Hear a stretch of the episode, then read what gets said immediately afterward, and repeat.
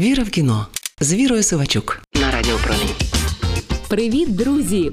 Це я, не суворий, але прискіпливий кінокритик Віра Сивачук. Нарешті Агату Крісті екранізує жінка. Режисерка Міну Гаур на замовлення BBC зніме двосерійну стрічку за романом Убити легко.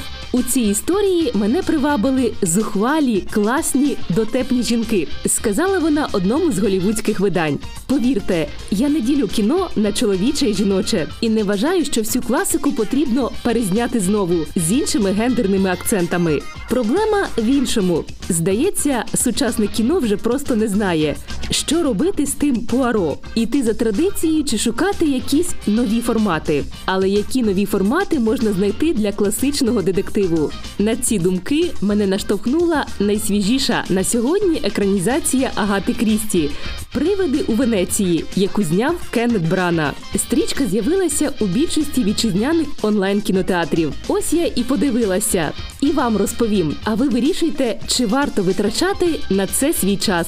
Отож, детектив містика Привиди у Венеції, режисер Кеннет Брана, Велика Британія, США, 2023 рік.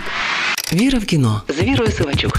Насправді це не екранізація, а радше компіляція сюжетів Агати Крісті. У повісті Вечірка на Геловін, за мотивами якої нібито знятий фільм не було ні Венеції, ні спіритичного сеансу, ні маєтку з привидами. Від оригінального твору лишилося тільки зловісна гра з яблуками. За сюжетом фільму Еркюль Пуаро нібито відпочиває на пенсії у Венеції, допоки давня знайома Аріадна Олівер не запрошує детектива взяти участь у спіритичному сеансі. Бодай заради цікавості Пуаро дає згоду і в ніч проти Геловіну опиняється у містичному маєтку з поганою славою. І виявляється недаремно. Сеанс завершується убивством. Присутні впевнені, без містики не обійшлося, а детектив не сумнівається. Очевидно, розмова з духами потривожила живих.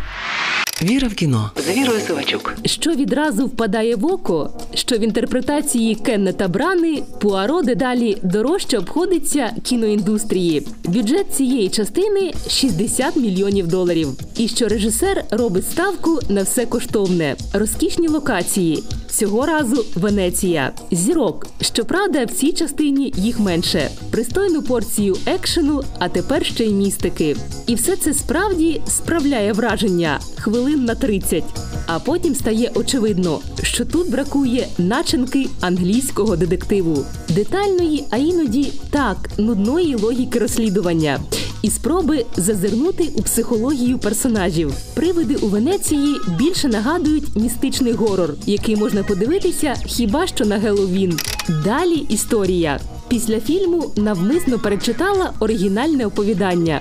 Так ось можна сказати, що режисер переписав не тільки зовнішні атрибути, а й сам злочин. Нехай би вже, якби все це було зроблено переконливо. Мотив злочину і фінал, який вигадав Кеннет Брана, виглядає неприродно і неправдоподібно. Ну і нарешті особистість самого Пуаро. У попередній частині Брана намагався розвинути його передісторію. У новій постать геніального детектива вийшла зовсім невиразною.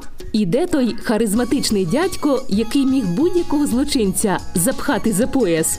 Можливо, і цей персонаж повинен пережити на екрані серйозні метаморфози, щоб знову нас здивувати. Хоча ні, побачимо, чим завершиться обіцяна реінкарнація агента 007. А Пуаро нехай ще побуде нестерпним бельгійським детективом, схибленим на вусах, симетрії і заплутаних сімейних історіях.